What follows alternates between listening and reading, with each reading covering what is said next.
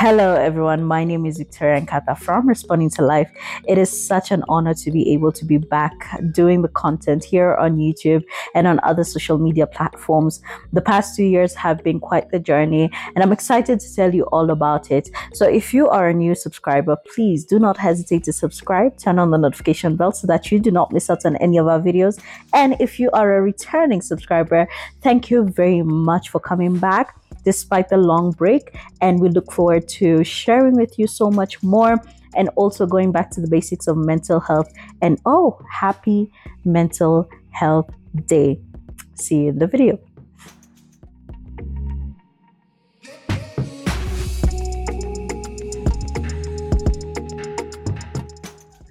As it is Mental Health Day, I am so excited to return back to doing our mental health uh, practicing and also creating content for Matters Mental Health, as it is very, very key that we continue raising awareness on Matters Mental Health. Now, the hiatus. The hiatus came abruptly, and this is also due to the fact that we faced a few challenges in terms of bullying and online um, bullying, basically. And uh, what happened is that it took quite a toll, in as much as we normally talk about, you know, being able to block off certain things when they happen. It comes at a high cost and especially when you have not expected it but at the same time when you also think that you're able to you know combat it it sometimes takes a toll on you. And this is to also say everyone can go through it. Not only you know it's not for weak people and this is one of the myths that we need to demystify um, it's not about being weak. It's not about being you know you can't handle it. It's all about life happens and sometimes it can take a toll on you. Sometimes you need a break to also understand where you are at what you're willing to do how far you're willing to go and the price that comes with doing certain things and that was primarily why the hiatus was taken. Also, to understand is it really worth it? Why are we doing what we do? And remembering also our why is, is, is I think that was key to us being able to also gather the courage and gather the you know the strength to be able to come back but over the past two years it's been quite a journey. It's been learning. It's been you know redefining our purpose. It's been you know being able to bring in more about what we actually do. And I think that's why I'm so excited to be able to define the things that we're going to do and also structure it in a way that it's going to be relatable to everyone. It's going to be understandable to everyone, and everyone will kind of feel that you know we understand what mental health is. I've also gotten to realize a lot of people don't understand what mental health is. And i think in this video um, may be a bit of a longer one but the topic today as you can see also in the description box it is about introducing mental health defining mental health and understanding and demystifying the myths thereof and understanding why self-care is very very important. So we go right into it Number one, how do we define mental health? Mental health is the it refers to our emotional, our psychological, and social well being. So basically, and I say this quite a lot, mental health is everything up here that defines how you think, how you feel, how you relate to people, how you work, generally everything aside from your physical health. Yeah everything aside from your physical health. And the importance of this is that mental health, just as physical health, the same way, I think I say this a lot, the same way you go to a hospital when you feel that your body is not okay, your structure is not okay, your legs, if you hurt your leg, you go to hospital. It's the same way your mental health functions. And this is where we create a disparity between mental health and mental illness. sorry. Um, these are two very different concepts. Now, mental health is part of everyone. Everyone has mental health. The same way your physical health is is is, is important the same way mental health is important. And everyone has mental health the same way everyone has physical health. The term is usually used very negatively especially when people mention mental health. I hear people say oh if this person has mental health then it's a bad thing. No mental health is for all of us. It's everyone's situation. All of you as long as you have a psyche as long as you have have emotions, as long as you have, you know, a mind, mental health is part of you. The same way, as long as you have an arm, you will probably get it hurt and it will feel something. The, the same way you have eyes, you need to go to the optician. The same you have, the same way you have teeth, you need to visit a dentist. The same way with mental health, right? And if there's something, you know, making you feel some type of way, you need to go see a therapist or a psychologist and so on and so forth. And I'll explain the disparity between mental health and mental illness in quite a few. Now, the whole idea of mental health, it's a continuing process.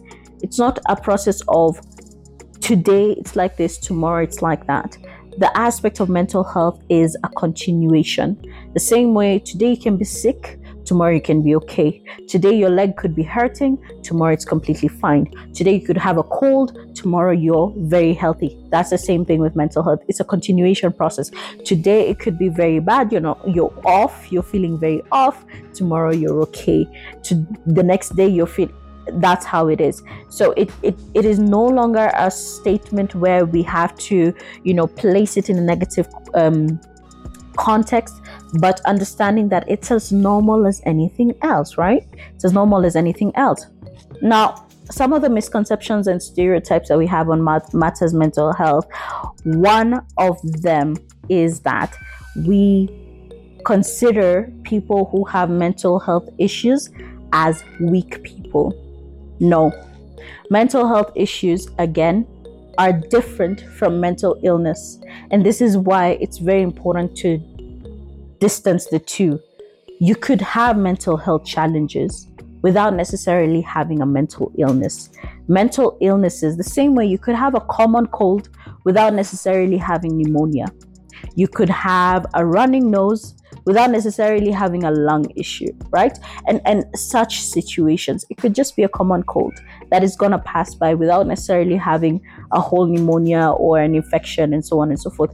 You could have you know your eyes are tired without necessarily having to see an optician because you have issues with your eyes that's the same thing with mental health and this is why it's very very important to have the two separated mental illness and mental health challenges are not the same you could have a bad day, you could have stress, you could have anxiety without necessarily having clinical depression or maniac depression or and so on and so forth. Very important. And mental health challenges are not for the weak. Let me tell you, and this is why I started out by telling you a story of how my two years of hiatus has been because of the fact that certain things challenged me and it I had to you know because it wasn't things that I was ready for I had to take a step back reanalyze reorganize. And that is not because I'm weak. I think I'm potentially one of the strongest people up here. But it challenged me. And it wasn't because I have a mental illness. It was a mental health challenge where it felt very and it, it, just felt very challenging. It felt very um, not depressive, but to gearing towards that. But it had I had to take a step back so that I also understand that I do not want to gear off to a certain place in life, right? Um, the other myth that we need to demystify is um, the aspect of one size fits all. When it comes to mental health, we're all different. The same way somebody could you know, some of us are, are scared of needles. some of us are very, very scared of needles. And the pain that I may feel is not the pain that somebody else may feel, right? Somebody else might be very strong in terms of handling needle pain, but I cannot. Therefore, there's no one size fits all when it comes to mental health as well. What I can handle may not be what somebody else can handle. Maybe someone else would have looked at this video and thought, ah, just cyberbullying. You know, I would gear off next day, I'm on track, right? Or someone else would never ever come back, right? So it's not a one size fits all. And therefore, people experience and cope with mental health challenges very differently. This is why, even when we use our words sometimes, what you would do, what you can handle, is not what somebody else can handle. And the aspect of stigma I think this is one of the things that we really, really need to have a conversation about. And I think I'll have to do a very separate video on matter stigma because that's also one of the other things that when we throw out these myths and you know these statements such as mm, just that that was what was an issue like we're stigmatizing the people who are going through it and also not taking into consideration the importance or rather the severity of their challenges. So now we gear off into self care and how, when it comes to mental health, self care is very, very important. Understanding self care is being able to manage and manage stress, preventing burnout, and promoting resilience. So basically, what I did in the past two years was self care. I needed to take a break and say, hey, I need to stop. I need to take care of myself. And there are different types of self care there's a physical, there's the emotional, and then there's the um, social, right? So the physical means that you're eating better, you're working out, you are, you know, taking care of your physical health. The emotional journaling, I journaled a lot and I still do.